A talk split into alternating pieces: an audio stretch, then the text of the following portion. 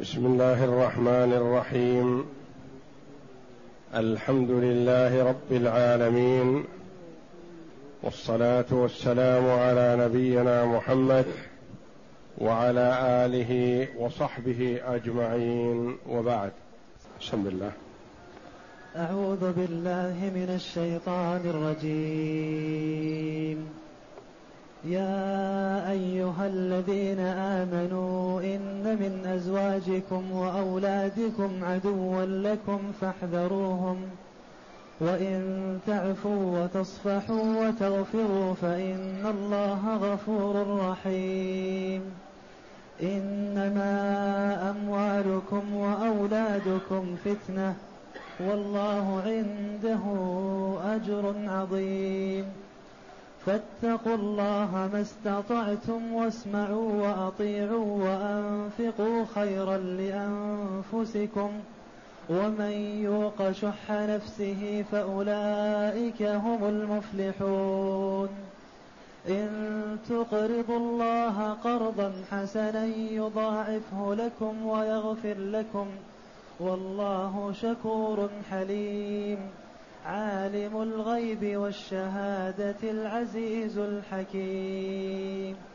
هذه الآيات الكريمة من سورة التغابن جاءت بعد قوله جل وعلا ما أصاب من مصيبة إلا بإذن الله ومن يؤمن بالله يهد قلبه والله بكل شيء عليم. وأطيعوا الله وأطيعوا الرسول فإن توليتم فإنما فإنما على رسولنا البلاغ المبين. الله لا إله إلا هو وعلى الله فليتوكل المؤمنون. يا أيها الذين آمنوا إن من أزواجكم وأولادكم عدوا لكم فاحذروهم. الآيات. يخاطب الله جل وعلا عباده المؤمنين بأحب الصفات إليهم. قائلا يا أيها الذين آمنوا. يقول عبد الله بن مسعود رضي الله عنه إذا سمعت الله يقول يا أيها الذين آمنوا فأرعها سمعك. فإنه إما خير تؤمر به أو شر تنهى عنه. يا أيها الذين آمنوا إن من أزواجكم وأولادكم عدوا لكم فاحذروهم. إن هذه هي المؤكدة. من أزواجكم الجار والمجرور متعلق بمحذوف خبر مقدم وأولادكم معطوفا عليه. عدوا لكم هذا هو الاسم. اسم إن. إن من أزواجكم من تبعيضية هذه. يعني ليس كل الأزواج عدو ولا كل الأولاد عدو وإنما منهم. والمراد بالأزواج الذكور والإناث. يقال فاطمة رضي الله عنها زوج علي رضي الله عنه. ويقال علي رضي الله عنه زوج فاطمة رضي الله عنها. فكلمة زوج تطلق على الرجل والمرأة. يعني بعض أزواج النساء أعداء لهم وبعض زوجات الرجال أعداء لهم. كذلك كلمة الأولاد تطلق على الذكر والأنثى. يقول الله جل وعلا يوصيكم الله في أولادكم للذكر مثل حظ الأنثيين. فالولد يشمل الذكر والأنثى. بخلاف البنت فهي للأنثى والابن للذكر. إن من أزواجكم وأولادكم عدوا لكم.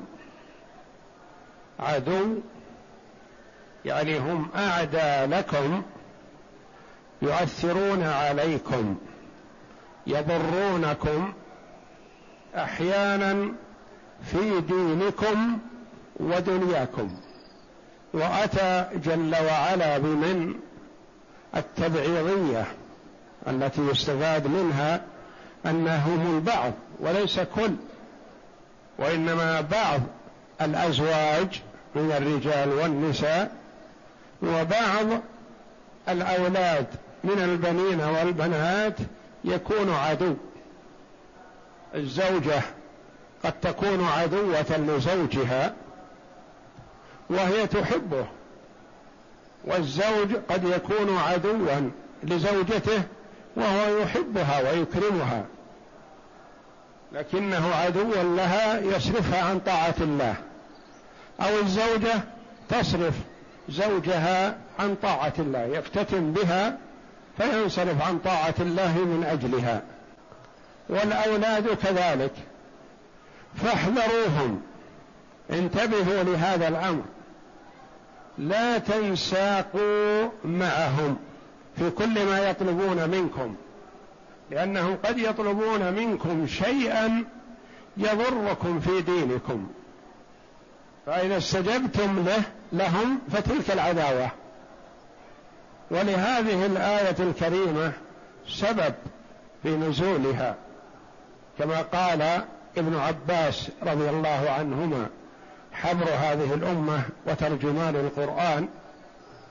قال إن أناسا أسلموا بمكة فهموا وعزموا على اللحوق بالنبي صلى الله عليه وسلم بالمدينة فصاح عليهم أزواجهم وأولادهم وقالوا تحملنا إسلامكم وصبرنا عليه فلا نتحمل فراقكم. ما نتحمل الصبر عنكم. إذا هاجرتم وتركتمونا لمن تتركون وألحوا عليهم بذلك ومنهم من بكى. فلان لهم أهلهم فتوقفوا وامتنعوا عن الهجرة. صبروا. معهم.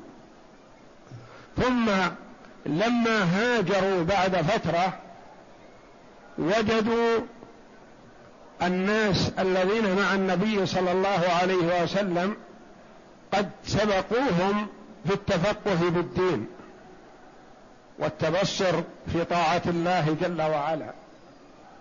فتأسفوا وندموا على استجابتهم لأولادهم وأزواجهم في البقاء معهم في مكة وترك الهجرة حتى إنهم هموا بمعاقبتهم. قالوا أنتم الذين منعتمونا من الهجرة السابقة والتفقه في الدين. فأنزل الله جل وعلا هذه الآية إلى قوله وإن تعفوا وتصفحوا وتغفروا فإن الله غفور رحيم. أنتم لا تستجيبوا لهم لكن شيء حصل ومضى واستجبتم له ما بقي الآن إلا الصفح والعفو والغفران. إذا فعلتم ذلك غفر الله لكم لأن الله جل وعلا غفور رحيم. إن من أزواجكم وأولادكم عدوا لكم فاحذروهم. ويقول العلماء رحمهم الله من القواعد الأصولية العبرة بعموم اللفظ لا بخصوص السبب لأن هذه الآية وإن كانت نزلت قبل فتح مكة حينما كان الهجرة مأمور بها وكان من تأخر عن الهجرة بسبب المال والولد بسبب الأولاد والزوجات هذه الآية فيهم. لكن العبرة بعموم اللفظ فهي صالحة لذاك الوقت ولما بعده إلى أن يرث الله الأرض ومن عليها. فهي خطاب للمؤمنين بالانتباه بالانتباه لأزواجهم وأولادهم. لا يفتنوهم عن دين الله يفتنوهم عن الدين يثبطوهم عن طلب العلم يثبطوهم عن الإنفاق في سبيل الله. يضطروهم إلى الأخذ من الحرام من أجل التوسعة على الأزواج والأولاد. يضطروهم إلى الكسب الحرام ليكسبوا المال الكثير ليعطوا أولادهم وأزواجهم. يعني أي طريق يكون فيه ضرر عليكم في دينكم فاحذر. احذر أن تسوقك الزوجة والرغبة في تلبية طلباتها أن تكسب المال من حرام. احذر أن يحررك الأولاد يقول نريد أن نكون مثل أولاد فلان ومثل فلان ونريد كذا ونريد كذا. فتقدم على الكسب الحرام من أجل أن تحقق لهم ما يطلبون. هذه العداوة. بعض الزوجات بخلاف ذلك كانت إذا خرج زوجها لطلب الكسب صباحا تقف له بالباب وتقول يا عبد الله اتق الله فينا فإنا نصبر على الجوع ولا نصبر على النار. لا تطعمنا كسبا حراما فيكون زادا لنا إلى النار. إذا لم تجد كسبا حلال فنصبر على الجوع ونتحمل. ولا نؤول إلى النار لأنه كل لحم نبت من سحت فالنار أولى به. ولذا في الفتنة قال جل وعلا إنما أموالكم وأولادكم ولم تدخل الزوجات في هذا لأن منهن من هي عون على طاعة الله. ومن الأزواج كذلك الرجال من يكون عونا لزوجته على طاعة الله. تكون الزوجة مثلا المرأة في بيت أهلها متوسطة الحال. فإذا وفقها الله للزواج برجل مستقيم ملتزم وجهها وأمرها وألزمها بالاستقامة فاستقامت وتحسنت حالها أكثر من كونها عند أهلها. كذلك بعض الأزواج الرجال يكون مثلا متوسط الحال فيوفقه الله جل وعلا لزوجة صالحة متقية لله جل وعلا فترغبه بالخير وتعينه وتشجعه وتحثه على الصدقة وتحثه على صلة الرحم وتحثه على الأفعال الطيبة فتتحسن حاله بسبب زوجته المستقيمة. ولذا قال جل وعلا في الآية الأولى إن من أزواجكم وأولادكم ليس كلهم من التبعيضية يعني بعض أزواجكم وأولادكم عدو وبعضهم ليس بعدو. فاحذروهم وإن تعفوا عما سلف ومضى. حصل منهم ما حصل وأردتم عقابهم لا لا تعاقبوهم الأمر فات الآن وإنما اعفوا فالله جل وعلا عفو. واصفحوا تجاوزوا وتناسوا ما حصل منهم وتغفروا تستروا ما حصل منهم. يعني لا تبدأوا في كل يوم وفي كل جلسة تذكروهم. فعلتم بنا وفعلتم بنا. توبخوهم. تجاوزوا عن هذا فالله يتجاوز عنكم. وإن تعفوا عما مضى وتصفحوا تناسوه وتغفروا تستروه. فإن الله غفور رحيم. يفعل بكم مثل ما فعلتم بأولادكم وأزواجكم يغفر لكم. الجزاء من جنس العمل. إذا تجاوزت عمن أساء إليك فالله جل وعلا يتجاوز عنك. وإن تعفوا وتصفحوا وتغفروا جواب الشرط محذوف دل عليه قوله تعالى فإن الله غفور رحيم. وإن تعفوا وتصفحوا وتغفروا يغفر الله لكم ويعفو عنكم ويصفح عنكم لأن الله جل وعلا غفور رحيم. كثير المغفرة كثير الرحمة جل وعلا. يغفر للمذنب إذا تاب مهما عظم ذنبه. إذا تاب منه في الدنيا فالله يتوب عليه. أعظم الذنوب على الإطلاق هو الشرك بالله. وإذا تاب منه العبد في الدنيا تاب الله عليه. وإنما الله جل وعلا يريد من عباده أن يستغفروه وأن يتوبوا إليه وأن يلجأوا إليه والله جل وعلا يستجيب لهم فيغفر لهم. إذا تقرب إلي عبدي شبرا تقربت إليه باعا وإن أتاني يمشي أتيته هرولة. ولو أتيتني بقراب الأرض خطايا ثم لقيتني لا تشرك بي شيئا لأتيتك بقرابها مغفرة.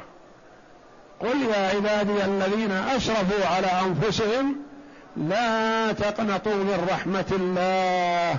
إن الله يغفر الذنوب جميعا. إنه هو الغفور الرحيم. وأنيبوا إلى ربكم وأسلموا له. لا تتراكم الذنوب بعضها على بعض وتقول الله غفور رحيم. هذا استخفاف بحق الله جل وعلا وإنما إذا عظمت ذنوبك فتوجه إلى الله جل وعلا واستغفر وتب إليه والله يتوب عليك. وأنيبوا إلى ربكم وأسلموا له من قبل أن يأتيكم العذاب ثم لا تنصرون. واتبعوا أحسن ما أنزل إليكم من ربكم من قبل أن يأتيكم العذاب بغتة وأنتم لا تشعرون. اقرأ. يقول تعالى مخبرا عن الأزواج والأولاد أنهم أنهم أن منهم من هو عدو الزوج والو... عدو الزوج والوالد بمعنى أنه يلتهي به عن العمل الصالح. كقوله تعالى يا أيها الذين آمنوا لا تلهكم أموالكم ولا أولادكم عن ذكر الله ومن يفعل ذلك فأولئك هم الخاسرون. ولهذا قال تعالى ها هنا فاحذروهم. قال ابن زيد يعني على دينكم. وقال مجاهد إن من أزواجكم وأولادكم عدوا لكم. قال يحمل الرجل على قطيعة الرحم أو معصية ربه فلا يستطيع الرجل مع حبه إلا أن يقطعه. وقال ابن أبي حاتم عن ابن عباس سأله رجل عن هذه الآية يا أيها الذين آمنوا إن من أزواجكم وأولادكم عدوا لكم فاحذروهم.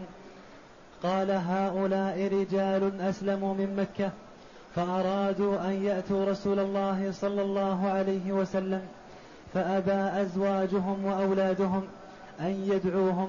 فلما أتوا رسول الله صلى الله عليه وسلم رأوا الناس قد فقهوا في الدين فهموا أن يعاقبوهم فأنزل الله تعالى هذه الآية وإن تعفوا وتصفحوا وتغفروا فإن الله غفور رحيم. يقول جل وعلا إنما أموالكم وأولادكم فتنة. إنما هذه أداة حصر. المال والولد فتنة. والعداوة هناك قال جل وعلا إن من أزواجكم وأولادكم عدوا لكم. إنما أموالكم وأولادكم فتنة. تلك فيها تبعيض لأنها موضوع عداوة. ليس كل الأزواج وكل الأولاد عدو, عدو وإنما منهم من هو عدو ومنهم من ليس كذلك. أما الفتنة فهي تشمل المال والولد ولهذا لم يدخل معها جل وعلا الزوجات أو الأزواج. ويقال إنما أداة الحصر إنما أموالكم وأولادكم فتنة. يقول لا يستعذ لا تستعذ بالله من الفتنة لأنه ما من امرئ يغدو لمال وولد إلا وهو في الفتنة. وإنما يستعذ بالله من مضلات الفتن. والفتنة الابتلاء والامتحان. يبتليكم الله بأموالكم وأولادكم. مثل امتحان الطالب في نهاية العام الدراسي. يمتحن. من الطلاب من يأخذ الدرجة الكافئه الكاملة. ومن الطلاب من لا يأخذ شيئا. فالأول هل هو تضرر بالامتحان هذا؟ لا. بين ما عنده أنه يستحق التقدير. والثاني كشفه. كشف ما هو عليه من الرداءة والضعف والإهمال. فالابتلاء والامتحان لا ضرر فيه. وإنما يكشف عن حال المرء فالمجيد والمهتم يظهره ويبين حاله أنه على أحسن حال. والمهمل والضعيف يكشفه أنه ما عنده شيء. كذلك المال والولد بيد الإنسان في الدنيا. يعطى المال والولد في الدنيا. فينال به الدرجات العلى بهذه الفتنة.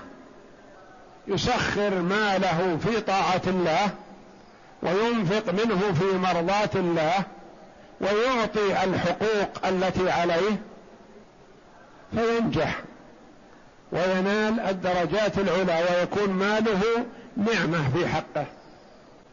يوجه أولاده ويعلمهم ويربيهم تربية حسنة ويجنبهم الحرام ويحثهم على طاعة الله فينشأون نشأة صالحة ينفعونه في الدنيا وينفعونه بعد مماته بدعواتهم الصالحة وأعمالهم الصالحة. إذا مات ابن آدم انقطع عمله إلا من ثلاث صدقة جارية أو علم ينتفع به أو ولد صالح يدعو له. فيكون المرء انتفع بماله وولده في الدنيا وفي الآخرة. وهو فتنة. والآخر والعياذ بالله يعطى المال فيستعين به على معصية الله. ولا يصل منه رحم ولا يتصدق منه على فقير ولا ينفع به أحد وإنما يبذله لنفسه وفي معاصي الله جل وعلا. فيكون حاله لو كان فقيرا لكان أسلم. لكنه استعان بهذا المال الذي أعطي في المعصية. فصار ماله خسارة عليه. وكذلك الولد. أعطي الولد فأهملهم. أو نشأهم على الأخلاق السيئة. وعلى معصية الله. واقتدوا به في المعاصي سلكوا مسلكه. وينشأ ناشئ الفتيان منا على ما كان عوده أبوه. فأبوهم سالك مسلكا سيء فسلكوا مسلكه ونشأوا نشأته. فصاروا ضررا عليه في الدنيا وعقوبة عليه في الآخرة لأن الله جل وعلا سيسأله عنهم. يا أيها الذين آمنوا قوا أنفسكم وأهليكم نارا وقودها الناس والحجارة. ويقول عليه الصلاة والسلام مروا أولادكم بالصلاة لسبع واضربوهم عليها لعشر. ما أمر ولا قام بما يجب عليه نحوهم ف خسرهم في الدنيا ويخسر ويكون عقوبة عليه في الدار الآخرة. كذلك المال يتلف عليه في الدنيا ويحاسب عليه ويعاقب عليه في الدار الآخرة إذا استعمله في معصية الله. لأنه لن تزول قدم عبد يوم القيامة حتى يسأل عن أربع. عن شبابه وعن عمره وعن ماله من أين اكتسبه وفيما أنفقه. وعن علمه ماذا عمل به. عن ماله من أين اكتسبه وفيما أنفقه. فإذا اكتسبه من الحلال وأنفقه في طاعة الله نجح في هذا. وإذا اكتسبه من الحرام والعياذ بالله وأنفقه في معصية الله خسر الدنيا والآخرة. إنما أموالكم وأولادكم فتنة. ولما جاء الحصر ما أدخل جل وعلا الأزواج لأن من الأزواج من ليس كذلك من هو عون على الطاعة. كله خير. الزوج أو الزوجة.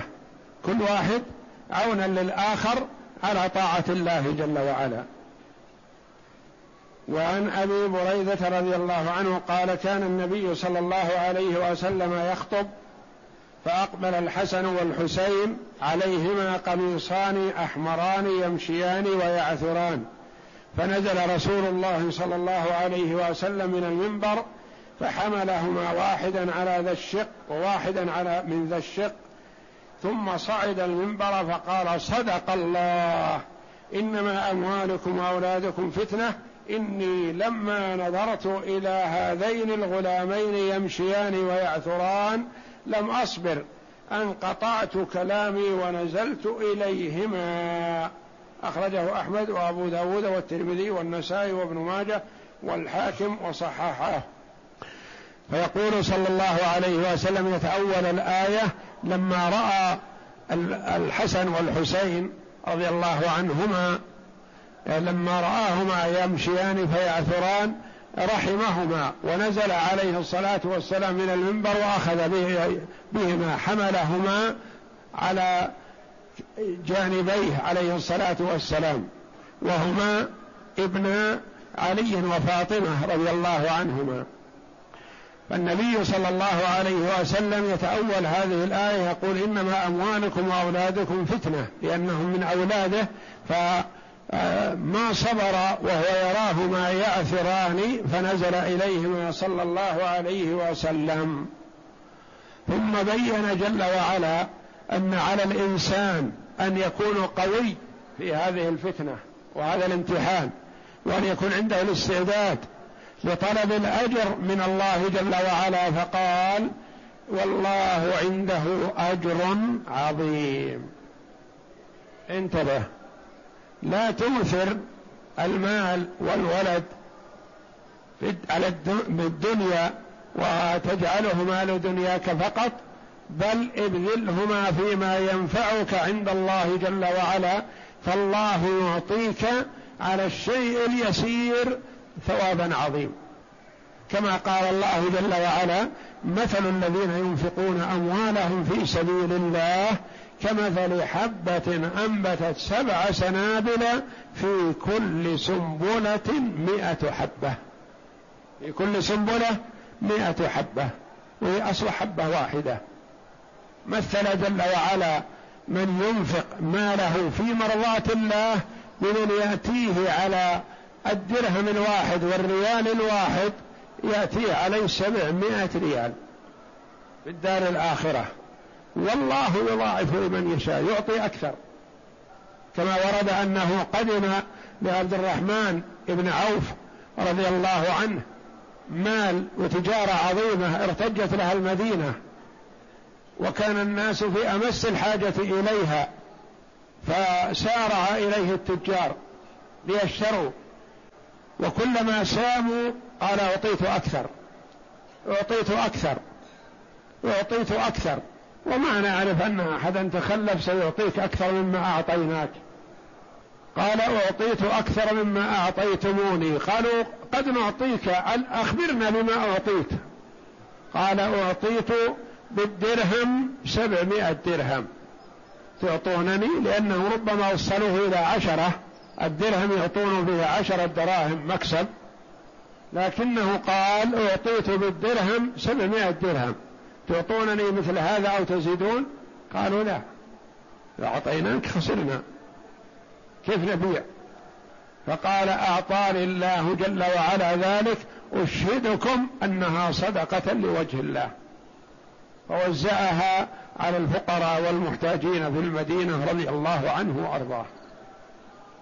والله يضاعف له في الدنيا والآخرة. كلما أخذ قسم ماله رضي الله عنه نصفه يبذل في سبيل الله للفقراء والمحتاجين ونصف يبقيه. فإذا به بعد فترة وجيزة يكون أكثر مما كان سابقا. وهكذا. حتى إنه في حال وفاته رضي الله عنه أوصى للمهاجرين. والأنصار أوصى لأهل بيعة الرضوان أوصى لمن بقي من أهل بدر أوصى للصحابة السابقين الأولين وممن أوصى له بشيء من المال عثمان رضي الله عنه. وكان ذا مال عظيم عثمان رضي الله عنه وهو أمير المؤمنين في وقته وهو تاجر قبل ولاية إمارة المؤمنين رضي الله عنه الذي جهز جيش العسرة رضي الله عنه وأرضاه. الذي قال عنه النبي صلى الله عليه وسلم ما ضر عثمان ما فعل بعد اليوم. لما بذل في سبيل الله رضي الله عنه ممن أوصى لهم عثمان. قالوا له عبد الرحمن بن عوف أوصى لك بشيء تريده؟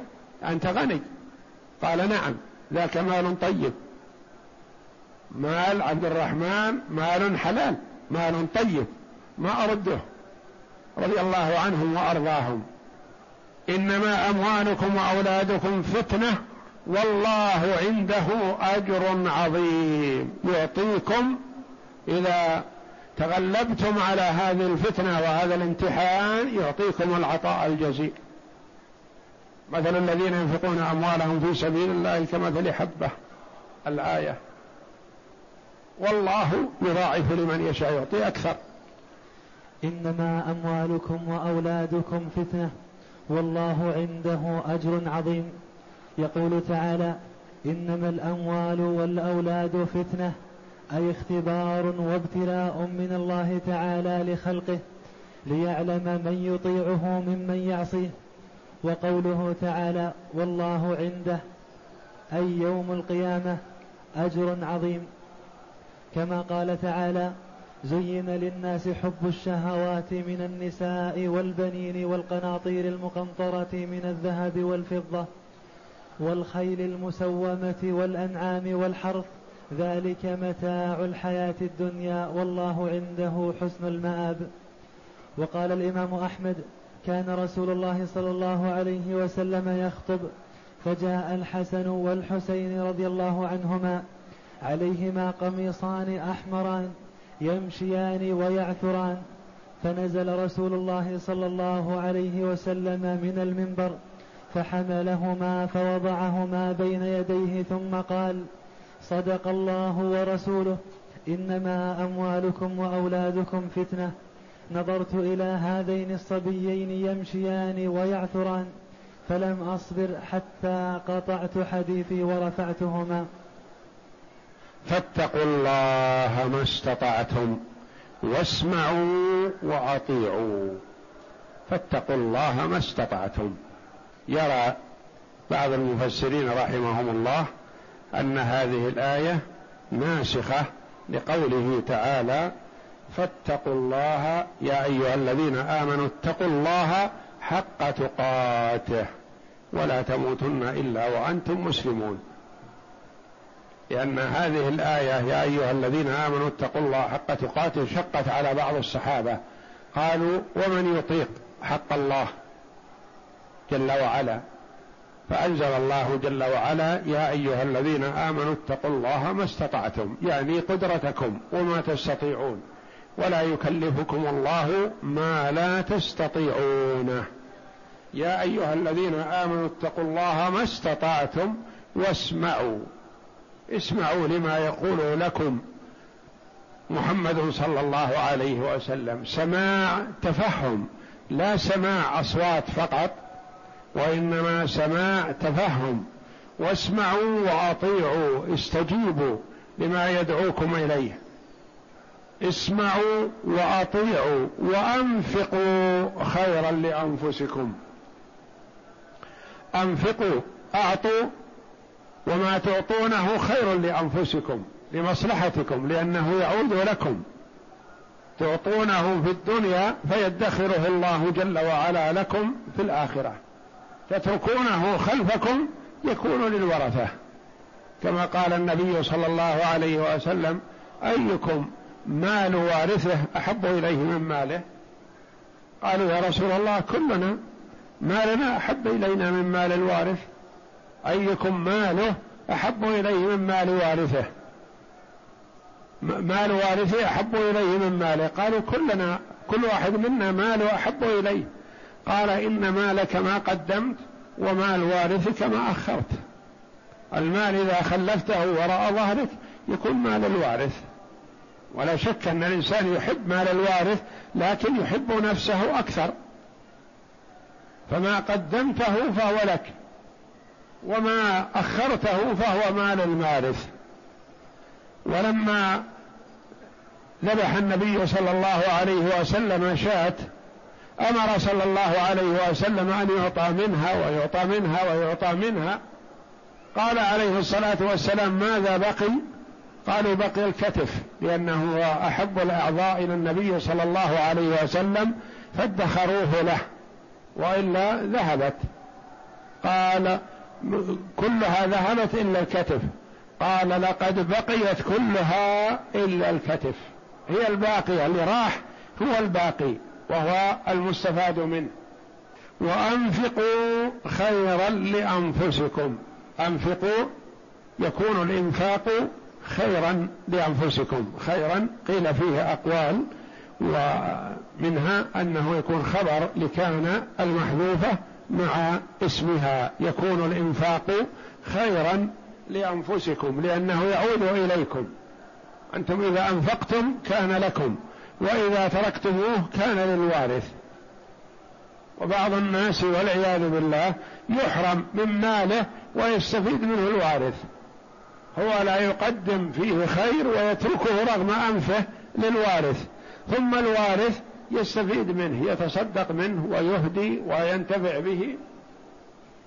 ومن يوق شح نفسه فأولئك هم المفلحون.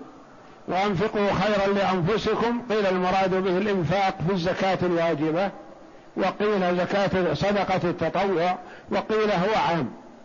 كله الإنفاق سواء كانت الزكاة أو صدقة التطوع كله خير للمرء. ومن يوق شح نفسه يسلم من الشح والشح والعياذ بالله أشد أنواع البخل وهو الذي يمنع الواجب. الذي يمنع الواجب يقال له شحيح. أما الذي يعطي الواجب فلا لوم عليه. لكن إذا زاد عن الواجب فحسن. وإلا فلا يلام على إمساك ما زاد عن الواجب. لكن إذا أنفق أكثر من الواجب فهو أفضل وأحسن. لكن الشح الذي يذم عليه صاحبه هو البخل بالواجب كأن يمنع الزكاة أو يمنع النفقة التي تجب عليه للزوجة أو للأولاد. ومن يوق شح نفسه يعني يسلم من الشح فأولئك هم المفلحون هم الفائزون في الدنيا والآخرة. أدوا الواجب عليهم في الدنيا وسعدوا بالثواب في الدار الآخرة. اقرأ.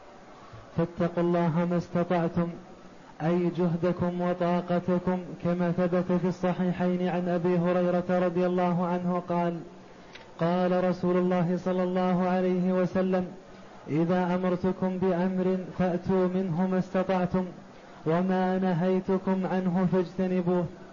وقد, وقد قال بعض المفسرين كما رواه مالك عن زيد بن أسلم أن هذه الآية ناسخة للتي في آل عمران وهي قوله تعالى يا أيها الذين آمنوا اتقوا الله حق تقاته ولا تموتن إلا وأنتم مسلمون.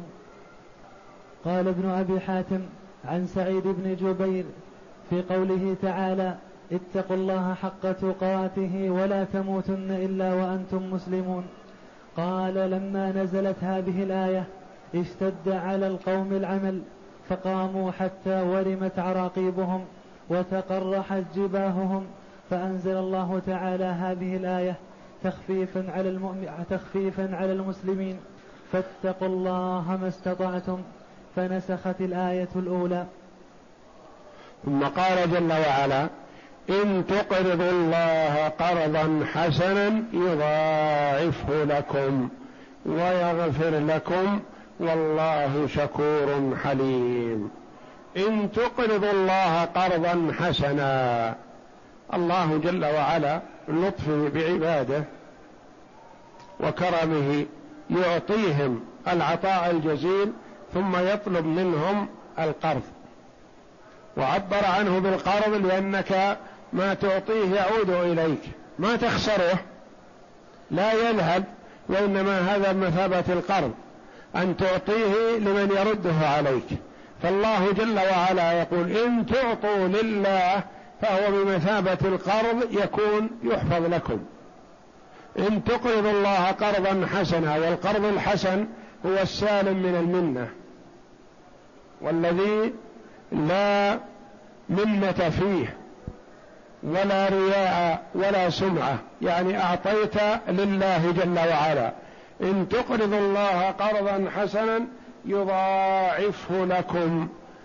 يضاعف لكم الحسنة بعشر إلى سبعمائة إلى أضعاف كثيرة. والله يضاعف لمن يشاء. يضاعف لكم ويغفر لكم. يحفظ لكم المال الذي تعطونه وينمونه وينميه لكم جل وعلا ومع ذلك يغفر لكم ذنوبكم. زيادة على تنمية المال لكم يغفر لكم ما قدمتم من السيئات بإعطائكم. بالصدقة الصدقة سبب لغفران الذنوب ويغفر لكم والله شكور حليم. شكور يشكر لعبده إذا أعطى من أجله سبحانه. حليم لا يعاجل بالعقوبة لمن استحقها فهو في حق من يتفضل ويعطي الله جل وعلا يعطيه أكثر. ومن يبخل ويمتنع فالله جل وعلا يمهله ويحلم عليه ولا يستعجل عليه بالعقوبة. لعله أن يرجع ويتوب إلى الله جل وعلا فيعطي الواجب. ثم بين جل وعلا في ختام الآية سعه علمه واطلاعه جل وعلا وفي هذا بشارة للمؤمن وتخويف للكافر والفاجر والممسك بغير حق. فقال جل وعلا عالم الغيب والشهادة العزيز الحكيم. عالم الغيب يعني إذا أسررت بالصدقة وأعطيتها بالخفاء لا تظن أنها تخفى على الله لا تخفى عليه. عالم الغيب والشهادة الشيء الظاهر يعلمه والشيء الخفي يعلمه جل وعلا. في هذا ترغيب للمؤمن في العطاء من أجل الله ولوجه الله في السر. وصدقة السر أحيانا تفضل صدقة العلانية. وأحيانا صدقة العلانية تفضل صدقة السر. إذا وثق الإنسان من نفسه أنه لا يرائي وإنما أعطى علنا من أجل أن يقتدى به. وصدقة العلانية حينئذ أفضل. وإن خشي المرء على نفسه الرياء والمراءات فأسرها. فصدقة السر حينئذ أفضل. والله جل وعلا وعد على صدقة السر أن يظل المرء في ظله جل وعلا يوم لا ظل إلا ظله. من السبعة الذين يظلهم الله جل وعلا تحت ظله يوم لا ظل إلا ظله رجل تصدق بصدقة فأخفاها حتى لا تعلم شماله ما تنفق يمينه. أخفاها لو استطاع يخفيها عن نفسه. لا تعلم اليد الشمال ما تنفقه اليد اليمين. يعني منتهى الخفاء لأنه مؤمن بأن الله جل وعلا مطلع عليه ولا يلزم أن تكون مال كثير ولا يلزم أن يكون مال عظيم. تصدق بصدقة صدقة أي صدقة؟ الحمد لله. إذا تصدقت بريال أو أقل من ذلك احتسابا لوجه الله جل وعلا فلك عند الله هذا الثواب إذا أخلصت في صدقتك لله. تصدق بصدقة فأخفاها حتى لا تعلم شماله ما تنفق يمينه. ويقول جل وعلا عالم الغيب والشهادة العزيز الحكيم. فهو جل وعلا يعلم ما ظهر وما خفي. عزيز لا يغالب حكيم يضع الأشياء مواضعها. وكثيرا ما يقرن جل وعلا بين هذين الوصفين الاسمين الكريمين لما اشتمل عليه. لأن المرء في الدنيا قد يكون عزيز. ما أحد يقف في على في وجه أمره. لكنه لا حكمة عنده. يأمر بأوامر ضائعة. ولا قيمة لها. وآخر قد يكون حكيم عنده بصيرة وعنده علم وعنده معرفة لكن ما ينفذ أمره ما يطاع ولا يقبل منه لأنه لا قيمة له. والله جل وعلا عزيز أمره نافذ. حكيم يضع الأشياء مواضعها. يثيب من يستحق الثواب ولا أحد يعترض عليه. يعاقب من يستحق العقوبة ولا أحد يعترض عليه جل وعلا.